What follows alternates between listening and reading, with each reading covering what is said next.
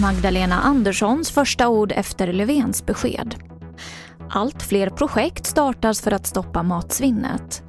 Och Göteborgsvarvet ställs återigen in. TV4-nyheterna börjar med att finansminister Magdalena Andersson pekas ut som trolig efterträdare till Stefan Löfven. Och nu uttalar hon sig för första gången om sin inställning till att bli partiledare. Och på frågan om hon vill ta över hans jobb så svarar hon inte nej. Hon håller dörren öppen och säger att medlemmarna först ska säga sitt. Vi hör vår politiska kommentator Ulf Kristoffersson. Hon har inte gett något klart besked, men det viktiga är att hon inte säger nej utan ger ett ganska diplomatiskt svar att, eh, att den här processen nu, eh, valberedningen ska göra sitt arbete och så vidare och att hon håller på att arbeta med budgeten.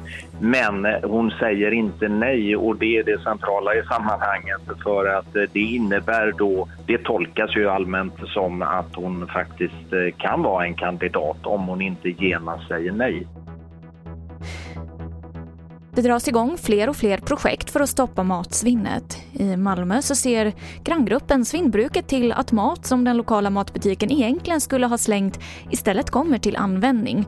De köper den kasserade maten och säljer vidare till sina medlemmar. Man behöver inte vara speciellt begåvad för att göra det här utan man behöver bara fatta att det som kastas i butik skulle du aldrig någonsin kasta hemma. Vi köper ju loss för mellan 100 och 400 kronor. Allt som skulle ha kastats under ett dygn vad gäller färskvaror. Och sen så omsätter vi det i 50 kronors påsar.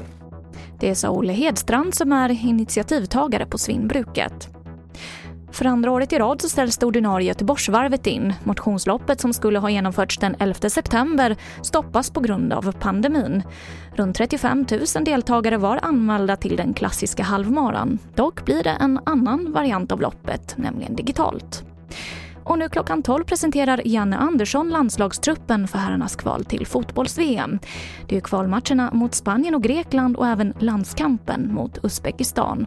Se detta just nu på tv4.se. Och det här var det senaste från TV4 Nyheterna. Jag heter Emily Olsson.